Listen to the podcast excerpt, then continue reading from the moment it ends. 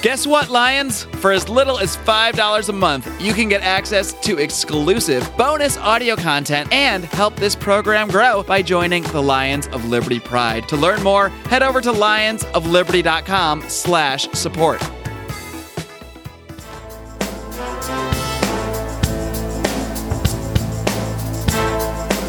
Welcome to Felony Friday, a presentation of the Lions of Liberty podcast.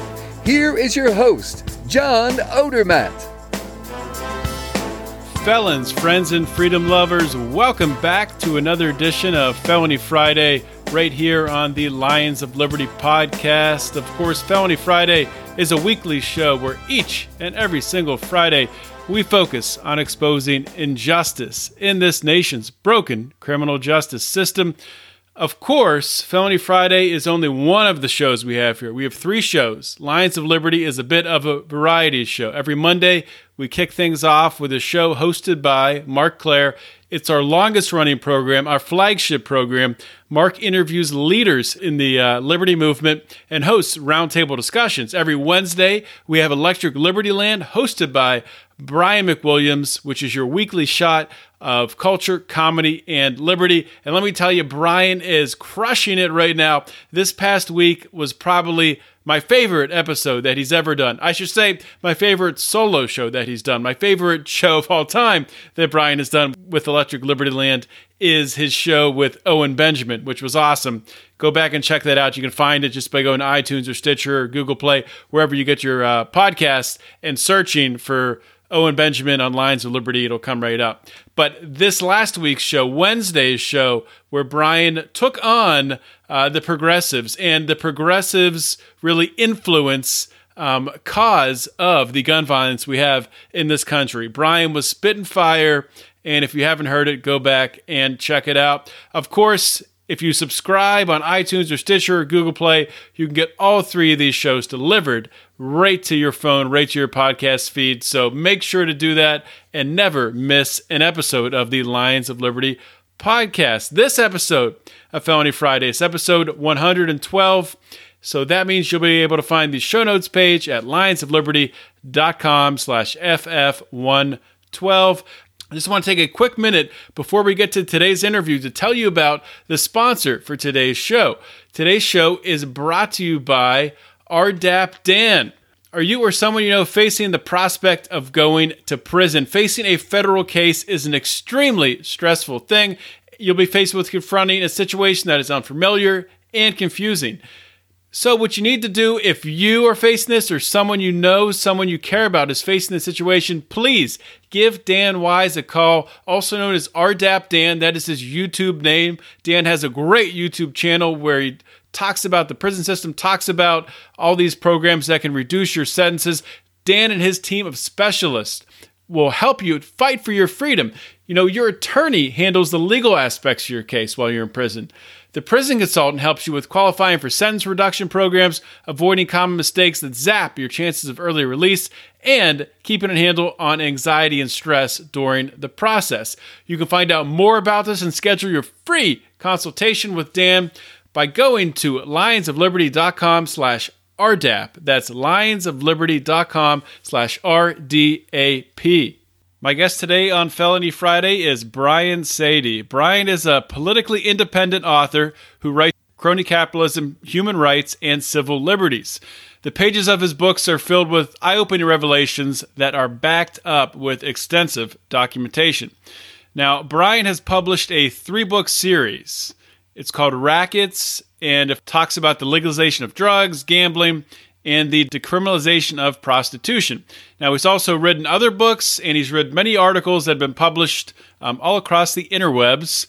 But today, for the purposes of today's show, we're going to focus on talking about his book, Rackets The Drug War A Trillion Dollar Con Game. Brian, welcome to Felony Friday.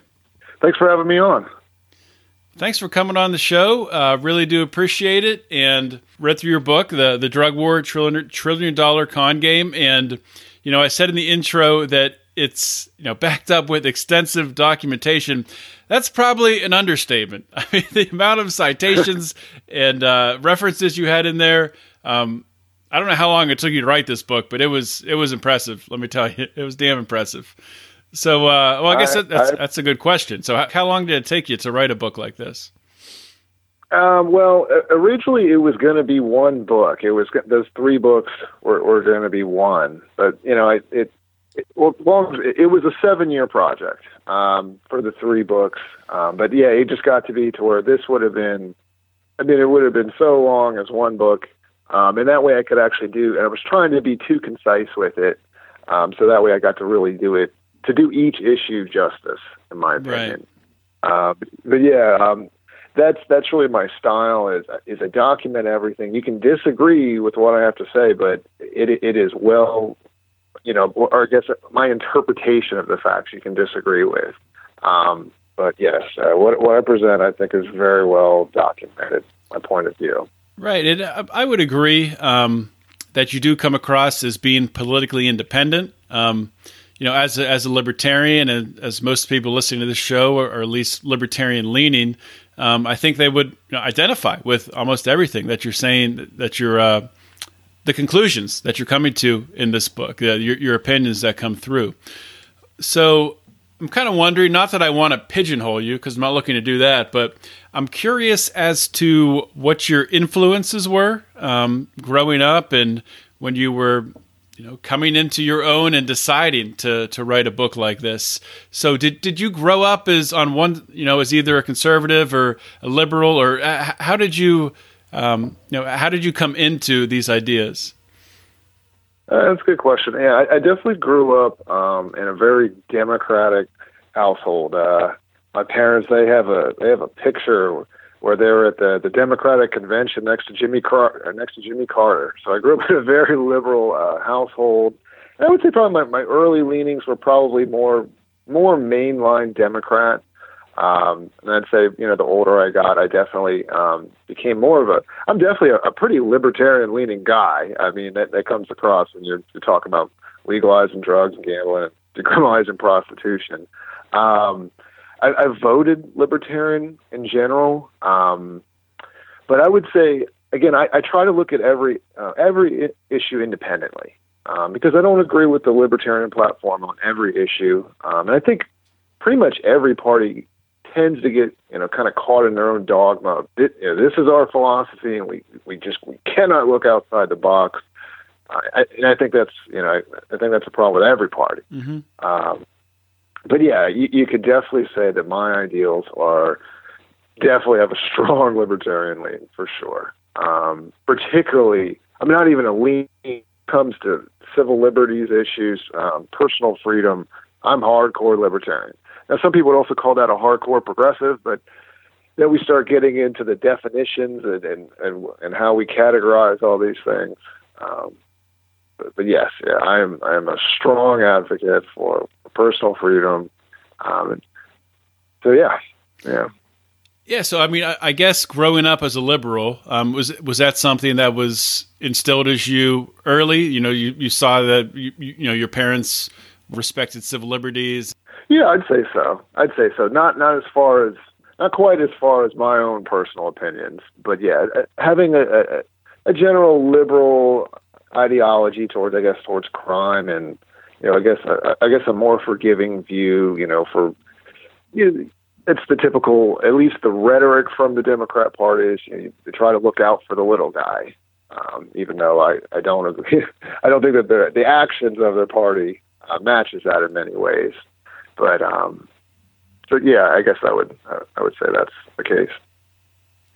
Yeah, and I think that's that's really you know a, a theme throughout your book um, when you're talking about the the role that the role that politicians play, or the role that corporations play, or, or the role that big big banks play in, in the war on drugs. And um, I mean, you go into extensive details down down each of these paths. Um, so, you know, I I, th- I think it's it's important to uh, to point out that you know there's not one. I mean, I don't think there's one party that's responsible for the disaster that is uh, the war on drugs. But they sort of all Right. all, play a different role. A lot, I'm sure a lot of them in their own self interest, of course, um, they're they're helping themselves. But I did want to ask Right. you to start off about the prison industrial complex. Now, it's, it's one of the first chapters in the book. And mm.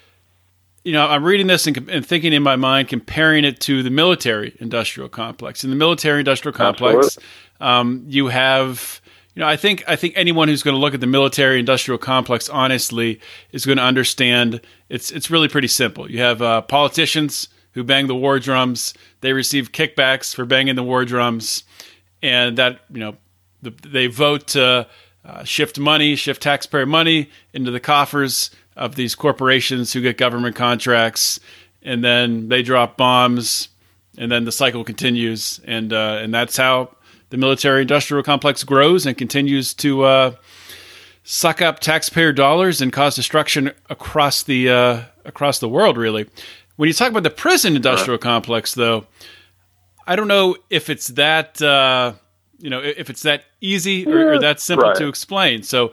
So, looking at those two things, what kind of differences do you see, and you know, what kind of uh, what kind of things are unique to the prison industrial complex? Yeah, because it's really more um, it's really more of a government bureaucracy that that, that keeps that going. Um, and uh, I guess to start off the book, I like to give the example. We've all probably, well, maybe not all of us, but many of us have seen those commercials um, on TV where they say if you get a DUI, it's going to cost you ten thousand dollars. Now it's not a, a flat ten thousand dollar fine. It's from all of these different steps um, in the criminal justice process uh, you're gonna yeah you're gonna get a fine. You're gonna get court fees. You're gonna get probation fees, uh, lawyer fees, you know, et cetera, et cetera. So there's all of these different layers to the criminal justice system. And and yes, it's basically a large bureaucracy that's built up. Um, and, and in many ways, the, the drug war is funding it. It's, it's drug charges. It's the most common criminal offense.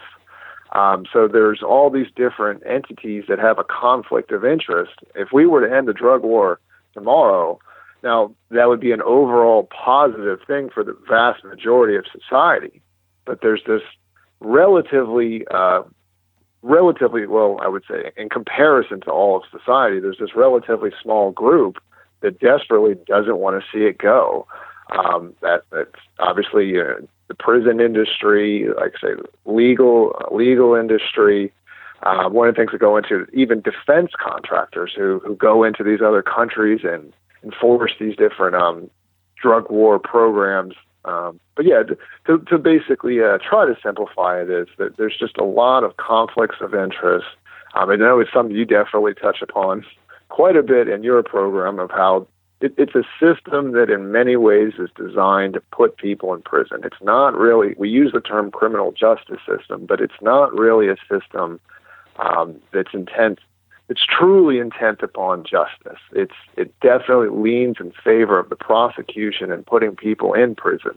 Um, you know, you never really run across, uh, you know, a, a conspiracy where the police conspired to keep somebody out of jail But we do come across all kinds of criminal conspiracies where where we where we unjustly put people in prison. Um, and again, it really goes back to that basic conflict of interest. Yeah, I think that's a really good point. It's worth repeating. Is we don't have a criminal justice system when it, at least when it's when we talk about the war on drugs you know, I don't think I don't think anyone can honestly look at it that way. I don't think Jeff Sessions can look at it that way and say by by enforcing these drug laws that he is del- delivering justice. Because who would he be li- be delivering justice to?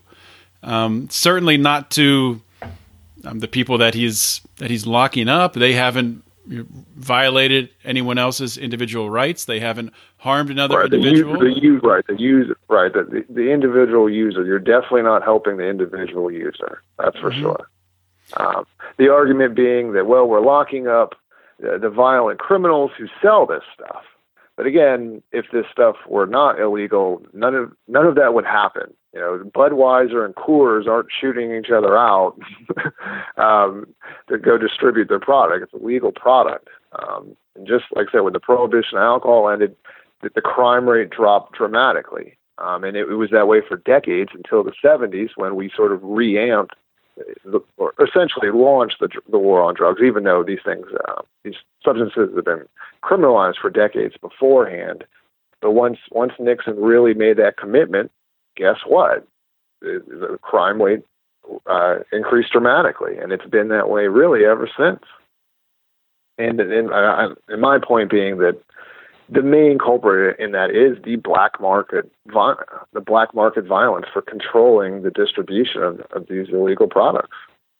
It's not. I mean, and there's also is some of it from the the drug users who can't afford the habits, so they have to resort to a life of crime. Um, but yeah, for the most part, it's really just it's control of the black market. Yeah, there's there's one statistic um, you talked about and we were talking about drug users and that feeding into an element of crime. That's that's certainly an aspect of it. And even if we legalize, you're still going to have addicts who are, you know, strung out and, and might be committing crimes. But um, you were you compared. I, forget. You can probably correct me on what the stat is, but compared to the, the pre-drug war percentage of the population who were addicts compared to current day, I think it was like 2010, the percentage of the population who are addicts, and it's actually like two percent higher now. Is that right? Right, and now that's that's 2010. It's gone up even since then. Yeah, what what a lot of people don't realize is that for the majority of our our history, I'm saying our, meaning the United States, drugs were legal. They were completely unregulated, um, and it, it was you can see these old um, advertisements, you know, for you know, grandpa's cough medicine. A lot of times it's loaded with morphine or, or all these different um, what they called patent medicines, which there was no patent to them. It was just sort of a, a clever way of selling drugs. Um, and when you look at the rates now, off the top of my head, I remember it was a rate of about five for every thousand person um, was addicted to drugs. Now that was again that was at the turn of the century, right around 1906, before we started to regulate these products. And for you know for most of that time, even though we criminalized this activity, really had no dent in the actual demand, and it actually slightly increased. Um, and when I I can't remember the figure off the top of my head, I gave the 2010 number. It's a little higher, and it's gone up since then. So the point being that this has been actually slightly counterproductive just as far as the um, reducing demand. Um, and and and I'm putting aside obviously all of the, the damage from from mm-hmm. the from criminalizing this content. Yeah, so there's really no aspect of the war on drugs that you know people proponents of the war on drugs can point to and say, "Well, look at this here. This is one thing where we've made progress." There's nothing. I mean, right. hor- horrible violence. Right um, you have probably harder, worse drugs um, that are more widely used because I mean, there's there's definitely an argument to be made. If drugs were legal, um, you wouldn't have uh, a lot of these other hard drugs or people seeking these other uh, hard drugs on the market because they would have easy access to a drug such as uh, you know cannabis or, uh, or, or something like that. Right. I firmly believe that demand would stay, you know, would stay right around the same. Um, probably fluctuate a little in the beginning. If say we, uh, my preferred path would be decriminalize first, and then eventually move towards decriminalization. I mean, I'm legalization. I mean, I'm talking for the harder drugs, cocaine, meth, all of that. What would, what would um, be your your reasoning for that? Um, I, I think that. Uh, oh, you're saying as far as yeah, the, the, just for the reason for fa- phasing it that way with decriminalization first, and then I personally believe because we've seen, um, like with OxyContin and Adderall, where we've had this. It's these these products are legalized, but it's really in the shadiest of ways. They're advertised deceptively. We can go into all that kind of stuff, um, where it's it's really sort of a sham model of what legalization should be, um, to where you know that there isn't this huge profit incentive. Um, and I think if you sort of flip the market immediately, there there is a certain percentage of the population I do believe would just go, oh well, I guess it's I guess it's okay and it's legal and and again I think that's a small percentage, uh, but I think that what really what we need to do is look at the experiments in other countries, uh, particularly Portugal, where it was decriminalized. You get rid of the stigma. Um, you start to educate people a little better. Put those put those resources from fighting the drug war into helping people uh, battle drug addiction and just point out that this is just this is just a stupid, awful habit. And then I think that we can start to really then move towards um, a legalized market to where um, uh, because that's really the end road. Because when when you decriminalize it, you still have you still have um, you know criminal groups that are that are selling this and are profiting from it. Um, decriminalization usually means more for the um, for the user, not for the actual for the sellers, and so that the, the the biggest problem with the drug war is really that black market crime and and all that goes along with that. So the the only way to truly eliminate that is through legalization. But obviously, I do think that needs to be done in very careful steps. It does need to be monitored well and regulated properly. So, what types of regulations do you think do you think there need to be around? I mean, well, for, for example, let's start with with uh, with marijuana. I mean, we've obviously seen today some states have already legalized it recreationally. Most have legalized it uh, medically. Um, do, do you think marijuana can get to the point where it's as as legal as um, you know going to the liquor store? I think so. Absolutely, it's a safer it's a safer drug. Um, than alcohol. Absolutely. Um, it's it's the other drugs where I think we really have to be much more forceful as far as the regulations. The, the drugs that actually kill people. Now, and again, I'm not one of these people. Um, somebody could misinterpret my work, and the person who's saying, you know, legalize drugs, gambling, all this stuff, that I'm sort of trying to promote these things because I'm not doing that anyway. Um, I do think we need to have an honest conversation about marijuana. There are some negative health effects, but you you're you're not going to die from a drug overdose from it. But you know there are there are some negative aspects of using marijuana, um, and and some folks you know who who do advocate for it, I feel like they they just want to completely you know whitewash those factors, but that in no way justifies keeping that product illegal. I mean, not, there's, there's negative aspects to eating too much bread. You know, I don't think we need yeah. to. Uh, I don't think we need to regulate the bread market. Right. But. right. But I do think when you talk about stuff like cocaine, heroin, these are very dangerous products. I'm pretty sure you know somebody who's ruined their life with this stuff. I know I have. I do. Um, I, pretty much everybody does. So, I mean, this, it is. These are very dangerous products, and I do think it needs to be handled accordingly. Um, but as, as we've really established, criminalizing this stuff is just far worse. Um, and when you really look at the experiments with you know other countries that have decriminalized, it, it is a it has a positive effect on demand. Um, I'll give you one that, that really I think blows a lot of people's minds. Let's let's compare Iran, for example. Now they have the death penalty for drug traffickers. They're hanged in public.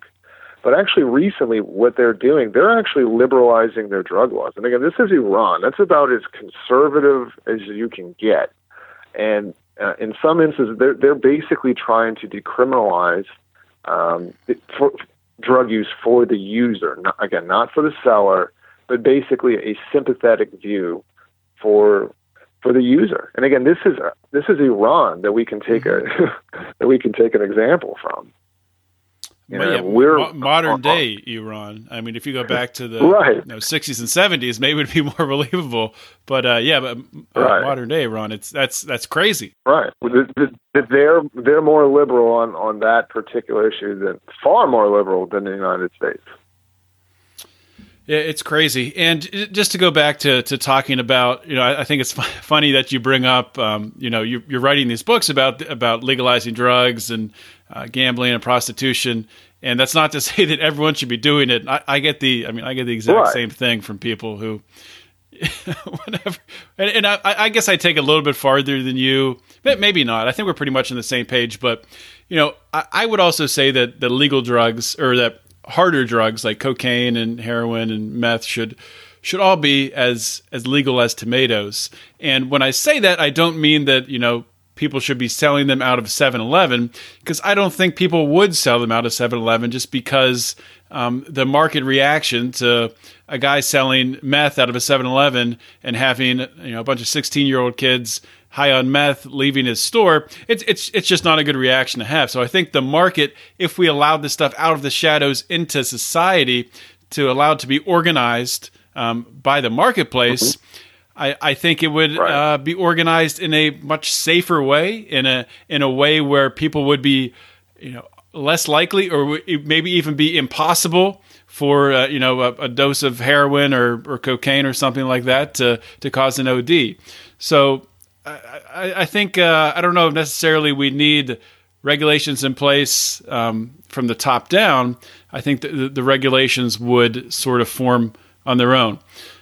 Um, right, and I and I don't think anybody really has the proper ma- master plan as to how to how to effectively regulate that market. Again, it, it's all hypothetical at this point, and you know we we like I said with decriminalization, there's no cookie cutter example. Countries, it, there's a lot of trial by error. You know, we just kind of have to you just kind of have to move forward with it, um, and and, just, and, and just learn from and learn from those examples. Um, it, it, it will not be. I don't think it will be a hundred percent smooth process. Again, that's if it, if we could ever have this happen. I don't really foresee it happen, but in my ideal world, um, it would happen. But yes, it exactly. There, how to regulate it.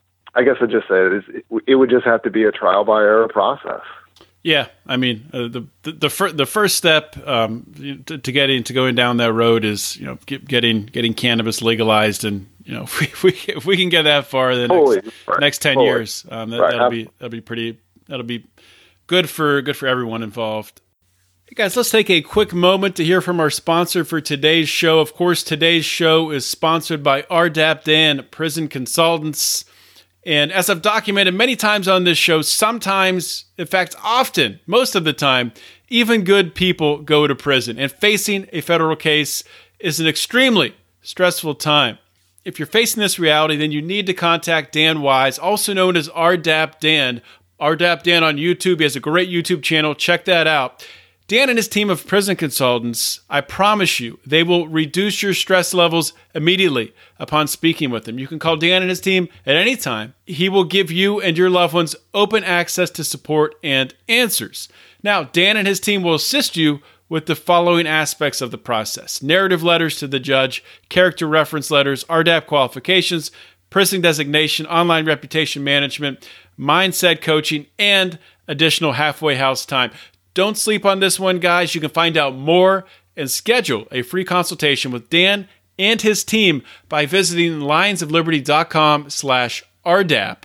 That's lionsofliberty.com slash RDAP. And also on that page, I will have links and one of Dan's YouTube videos on that page. You can check it out. Dan has an outstanding YouTube channel with tons of information on the prison system. So I really encourage you to check that out. I want to move on and ask you about another section of your book where you talk about uh, money laundering, really the involvement of big banks, and especially how, and I think it's important to point this out, how when big banks get involved and get caught laundering money through cartels or big time drug dealers, oftentimes there's almost no penalty um, or just a little slap on the wrist, a fine maybe. People rarely spend time in prison.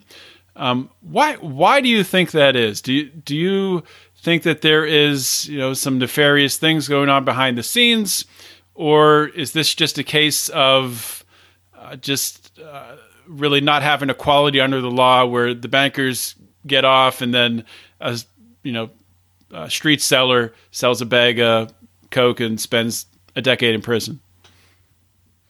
I point to I and it's um it's definitely a theme. Um, I point to a lot of different corporate crime in the book, um, and I basically point to a system of soft corruption. Uh, maybe not necessarily direct bribes, but uh, like I said, a system of soft corruption. Um, the last big company um, to get busted uh, for money laundering it was HSBC. Now they weren't just um, laundering for the Sinaloa cartel. Now they were again they were the favored cartel. Um, I mean they were the favored bank for the cartel. Um, it was to the point to where the cartel literally knew the exact dimensions of the teller windows for how much money they could stuff through there in one day. Wow. Um, the bank was I mean the bank was also laundering for for terrorist organizations. Um, and at the end of the day, not a single person went to prison. Um, and really, what I point to, um, now that was the Justice Department led by Eric Holder. Um, now he's he's a re- you familiar with the term revolving door? Um, it's just that it's just kind of the same concept with uh, you know with the prison uh, or with the military industrial mm-hmm. complex. But the same the people who come from that justice system and they end up going and working for the the white collar defense firms that protect the same those same companies. Um, and it's just really this cycle. It, you know, it's really a culture. Um, I remember I talked with this one. I won't, I won't give his name, but this one attorney. Um, now he's on the other side. He protects whistleblowers, but and he's telling me that he's had that exact same temptation. You know, he knows what it's like to work on that government salary. You're trying to do the good thing, trying to put the bad people away. You're making. You went to this particular lawyer. You know, he went to law school. You know, left law school with say about a half a million dollars in debt. He's making you know a good salary. You know, but to chip away at that debt, it's going to take quite a long time. And just that temptation that you can then go and work for one of these one of these private practices that defend um, the crooked companies, and you can make you can make 10, 15 times that amount. Um, and but the thing is, you got to play ball while you're while you're in office there. Um, I, I mean, I can. Um, I mean, it's not on the subject of money laundering, but it's kind of really at the right on the front of my mind right now. Um, there was a there was a case in Miami where um, Chiquita Banana was sued by um, some some family members, um, the family members of, of people who had, who were working in Colombia, who were murdered by the FARC. Um, you, you, I know you're familiar with that name from reading my book, mm-hmm. but for listeners, um, it's a they're basically a communist rebel group in Colombia. They've been at war with the government for over 50 years, and uh, one drug trafficking is drug trafficking is one of the main sources of income, but also extortion. And who they extort again, they're a communist um, uh, ideology. So they, they go after these big multinational corporations. They'll blow up oil pipelines. They'll kidnap, you know, high level corporate executives. Um, so that's how they, they get their money. And they and if you don't pay their extortion money, they'll go kill your workers. So to get back to that, so there was this case um, against Chiquita Banana, where they, they settled the case because they did make payments to the FARC. They were they were paying extortion money. Um, now, I think most people would view them in that particular instance as the victim. That's how I view them. Um, I I don't really view that as aiding and abetting terrorism because again, it's extortion. Now, my heart goes out to the people who were killed by by the FARC, but there's the flip side. Um, now, there's these paramilitary groups in Colombia um, the main one was called the AUC.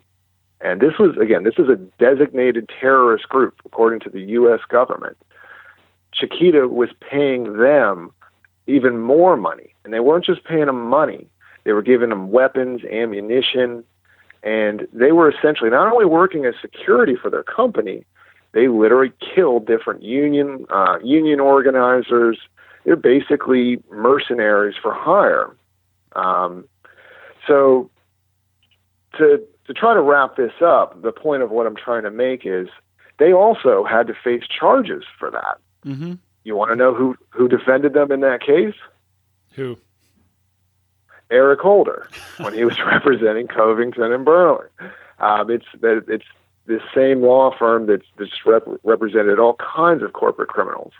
And here's a little more background on that particular case. So the representatives for Chiquita, they went for they went they had a private meeting with um, with the U.S. Attorney's Office, and in particular, it was Michael Chertoff, who again later became the head of Homeland Security. But they, they and they told him, "Hey, you know, who he bought the company or owned the company who had those first scanners, the, the uh, scanners, the, the Rapiscan that they put in the airports when the TSA first started, that took nude images essentially of people." Yep, same person. So they had this closed door meeting with Chertoff and some of the other U.S. attorneys. He was assistant U.S. attorney on the case. Um, and they and they volunteered that information that hey, you know, we've been making these payments and they're providing protection for us, but we are we are aiding abetting you know a terrorist organization. Um, but to try and uh, try and sum it up quickly is he he basically didn't give them a clear guidance on do you stop making the payments it was just sort of very wishy-washy. And in the end, that was actually used as part of their defense. So nobody actually went to prison. Um, and again, the Colombian government they wanted to extradite. They wanted to extradite, you know, some of the some of the executives. I mean, there's documentation that shows that they were very complicit. They knew exactly what they were doing. And the Colombian government wanted to extradite them to Colombia, and obviously that didn't happen. We didn't even, you know, our own government didn't criminalize and it didn't put any of the individuals in prison. They just had to, you know, had to pay a fine um, at the end of the day. And just to get back to that same point of the revolving door, after uh, Chertoff left the U.S. Attorney's Office, he goes to Covington and Burling, the company that's representing Chiquita Banana.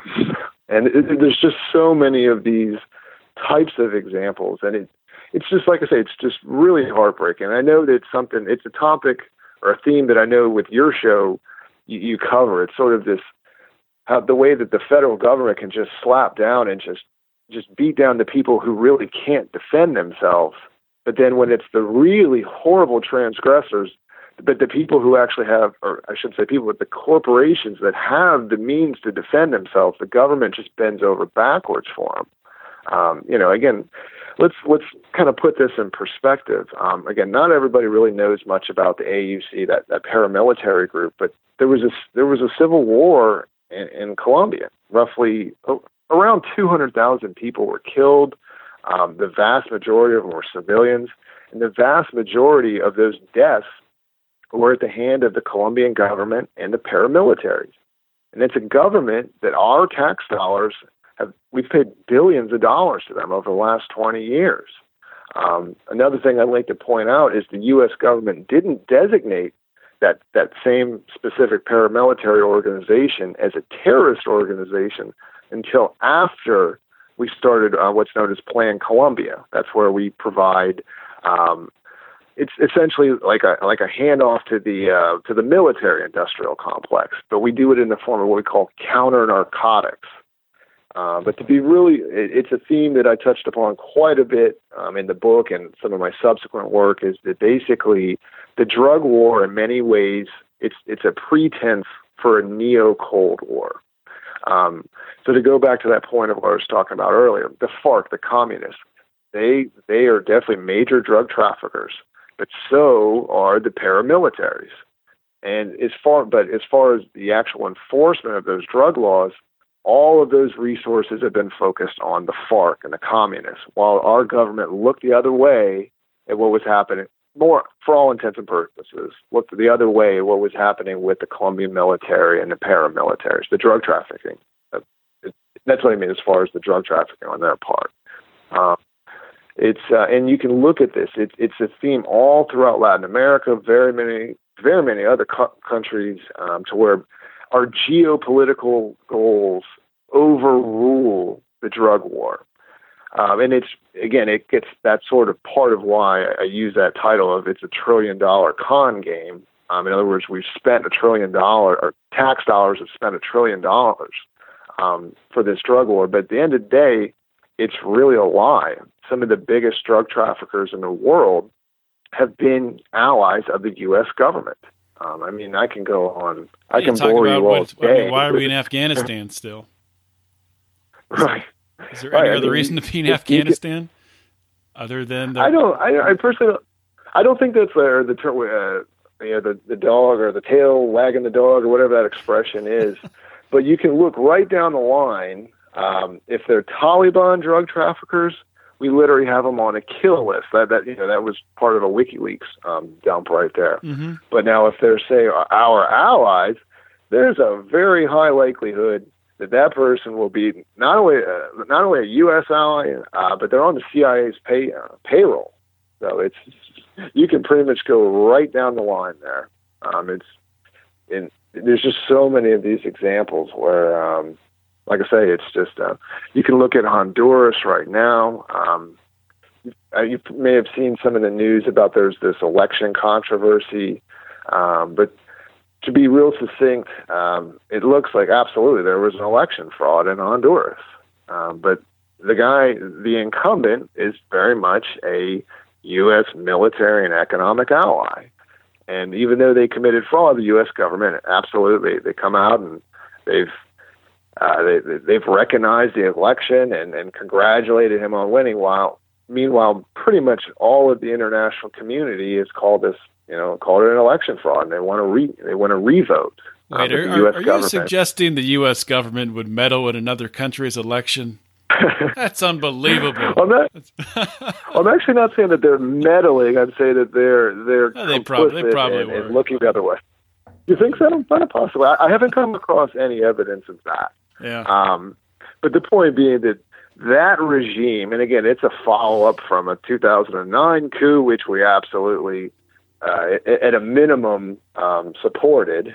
Um, but it's been a regime that is just deeply, deeply corrupt with all kinds of links to drug trafficking.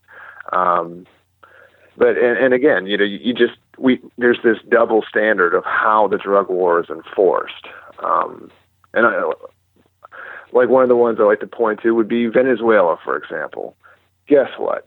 That government is deeply corrupt and deeply tied to drug trafficking. But you know, that's the one of the few governments that that our politicians point to. We, I mean, if you look at the list of sanctions connected with the Venezuelan government, it, I mean, your head will spin. But I, in my opinion, the, the Honduran government is just as corrupt, if not more. I, as far as I know, there's not a single there's not a single official on that sanction list there. Well, the, the crazy thing with uh, with the sanctions, we see all, all these sanctions on Venezuela, all, all these sanctions placed on North Korea, um, sanctions placed on Iran, sanctions placed on Russia. Uh, all it does is provide fuel for those you know authoritarian dictator type rulers to blame any struggle that the people are going through on the United States and on the sanctions. So it sort of just Right. just continues to to feed the problem, unfortunately. I, I wanted to ask you. I mean, we're we're talking about so. I, th- I think earlier um, at the beginning, beginning of this episode, we talked about really the prison industrial complex and ending the drug war tomorrow if we were able to do that, or ending it, you know, over the next couple years. Um, there would be a small group of people impacted. You know, cops, uh, prison guards, lawyers, people, other people in law enforcement, stuff like that, who might lose their jobs, might be redirected into you know different types of work, different fields. But when you take a step back, though, it's really much larger than that because everything we've been talking about for the past you know 20 minutes or so here of the global implications uh, just the huge financial web we have here that really is entangled in the war on drugs and there's so many people who are making massive sums of money off of it governments banks do you think it's really possible to overcome all this and really legalize drugs and, and, and sort of break this down I am highly cynical when it comes to that stuff. Uh, no, I hear all this t- really, really positive talk, and I, I personally, I just don't see it. I, I, I p- potentially marijuana legalization. Um, it's, I think that it probably is a matter of time, but I just don't, I don't see the harder drugs. And furthermore, there's just a lot more profit in those harder drugs. So it, it, I, I, I'm, I'm very cynical when it comes to that. I, I just don't see that. I don't see that happening really anytime soon. Yeah, And, it's, it's amazing you know, we even got alcohol back when you start to think about. Well, I can't believe they gave that back to us. Wow, they, I mean, they were probably making a crap ton of money off that.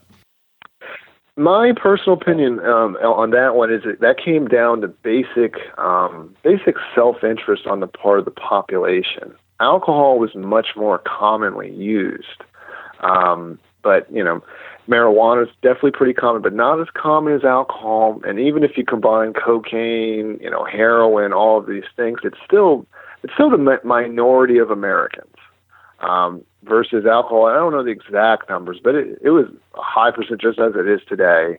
We use alcohol, and I think that really just came down to basic self-interest, and that's part. That's another. Re- that's one of many reasons why I'm. I'm, I'm just really skeptical that the that the end of the drug wars will come anytime soon. Well, let me ask you this question because you've written a book on the drug war, obviously, on uh, gambling and on prostitution. So, which of the three of those, which of the three of those vices, um, do you think will be the first to become fully legalized in the United States? Uh, well, uh, there's actually a Supreme Court case on sports gambling. Um, I don't know if you, you've heard it. Uh, NCAA versus Christie. Um, there's a law that was passed in 1992, and what it did was it um, it banned. It, it was a federal ban on sports gambling, but what it did was it grandfathered in the four states where it was legal. The main one being Nevada, mm-hmm. um, Oregon, Montana, and Delaware. They had laws on the books where they could have like really minimal forms of sports gambling. It's not real sport. To be, to be, it's not real. Real sports gambling. It's just like a really modified, minor um, form of it.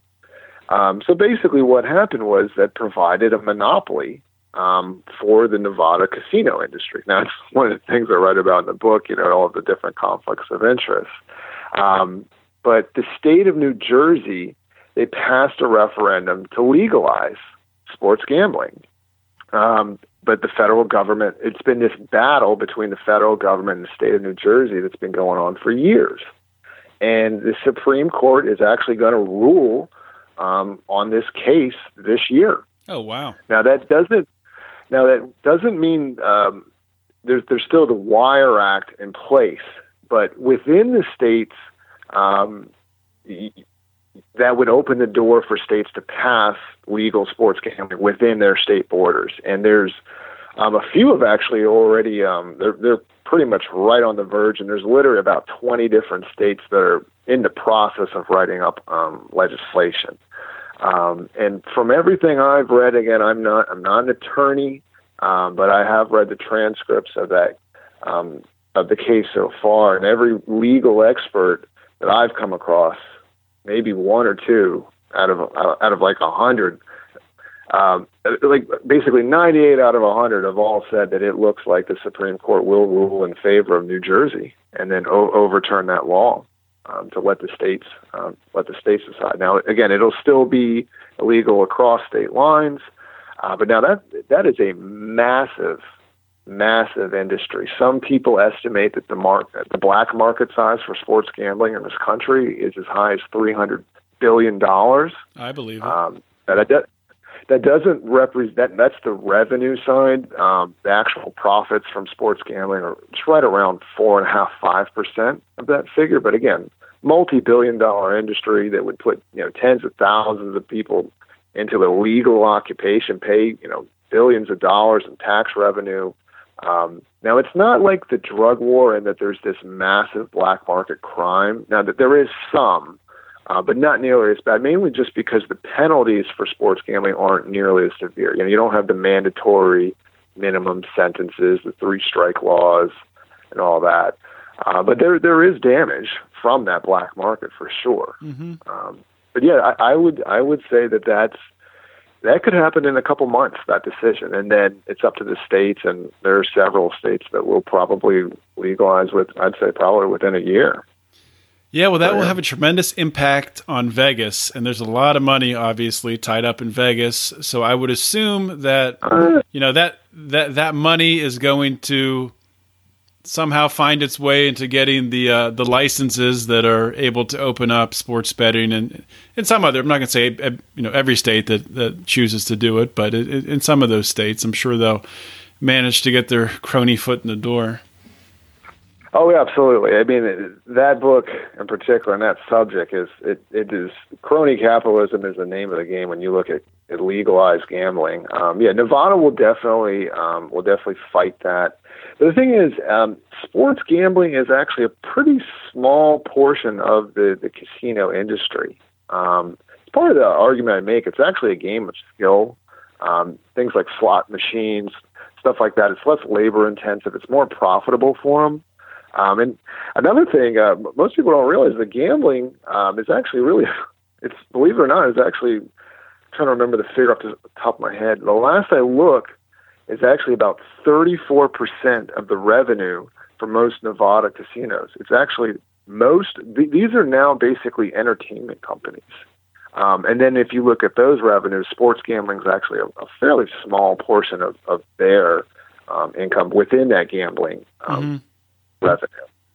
So yeah, it's it, it, it, not much of the actual gambling in this country takes place in, in Vegas. It's really estimates say maybe one or two percent. The rest of it's really the black market. That's that, that's interesting. Um, and, and, we do have a uh, we have a show that we uh, that we were doing through football season for our Lions Pride uh, subscribers, uh, our bonus content. It's called Degenerate Gamblers, where we just you know played around some, fa- some fake money and uh, put some bets down. So right, was, right. How'd you do? I did terrible. I, I lost. So oh, okay.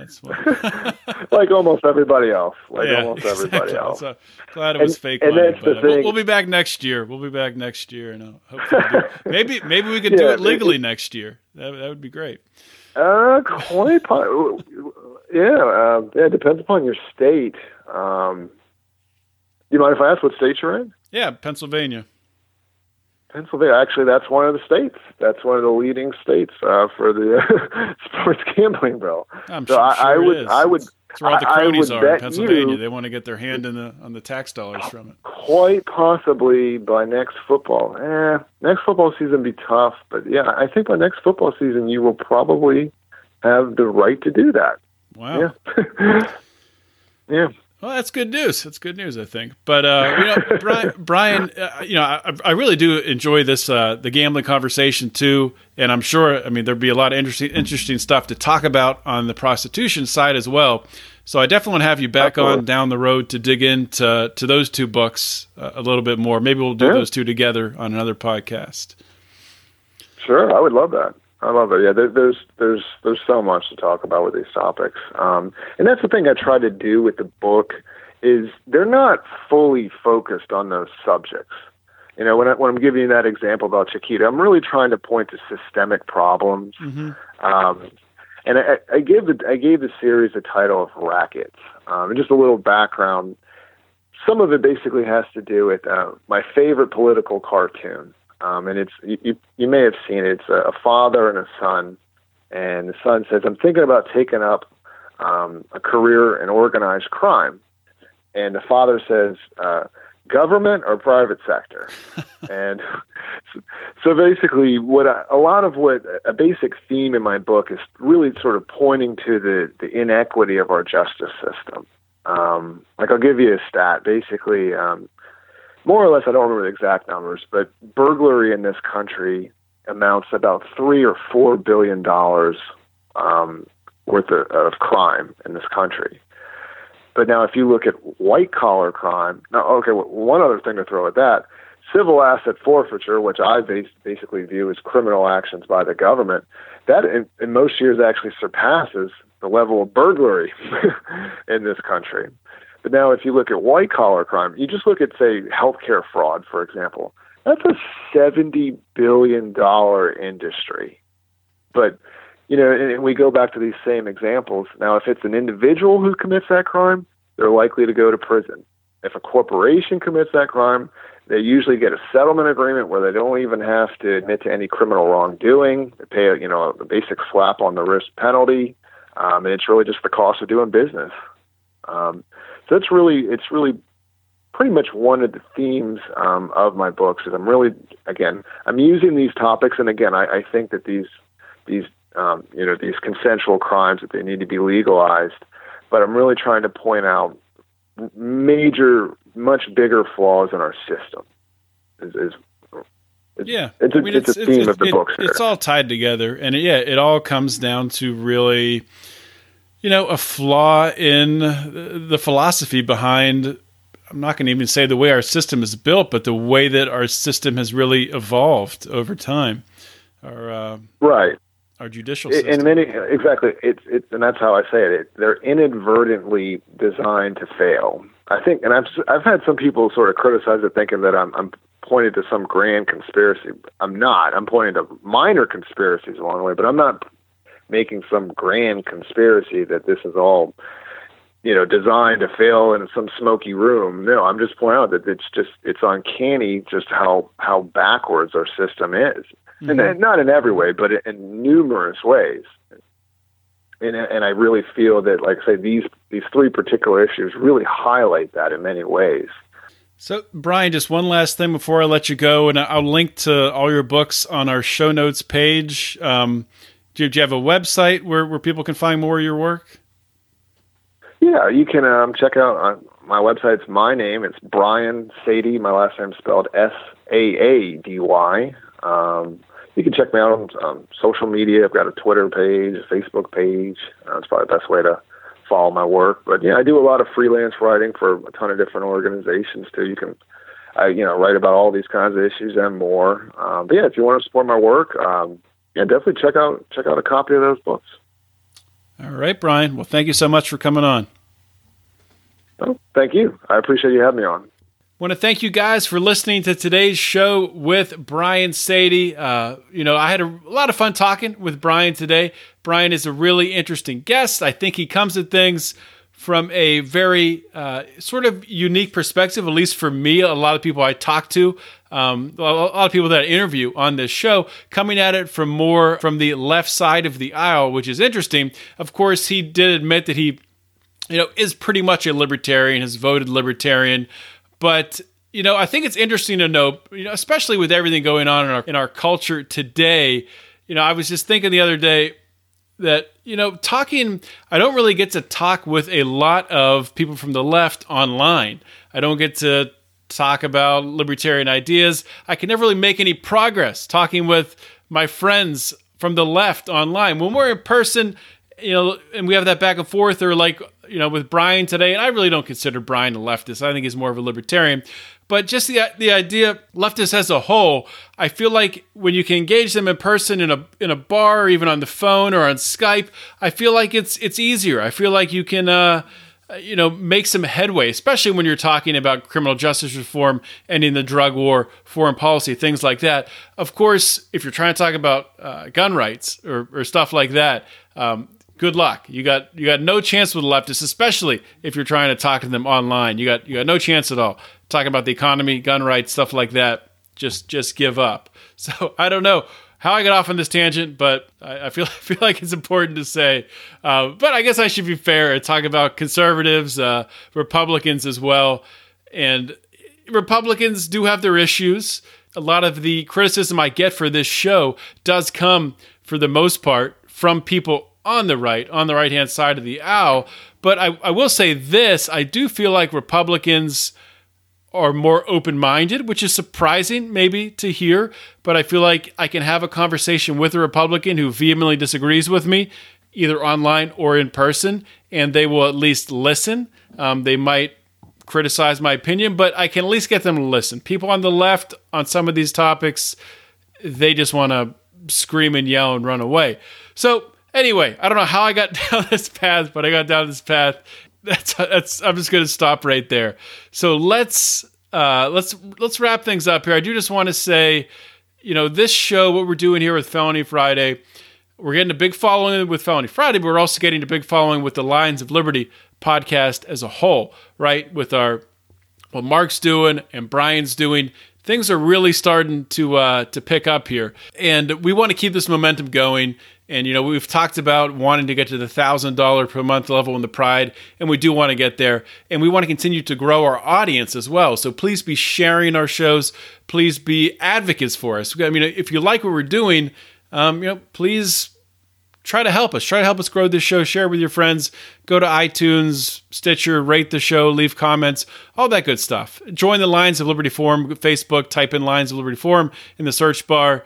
Um, as long as you're a real person and answer our where you heard about the show, then you will absolutely get in. And of course, if you want to step your game up and support the show, um, put some money, give us some money to advertise and and uh, and travel, then you can join the Lions of Liberty Pride. And I do want to tell you, the new fifteen dollar level.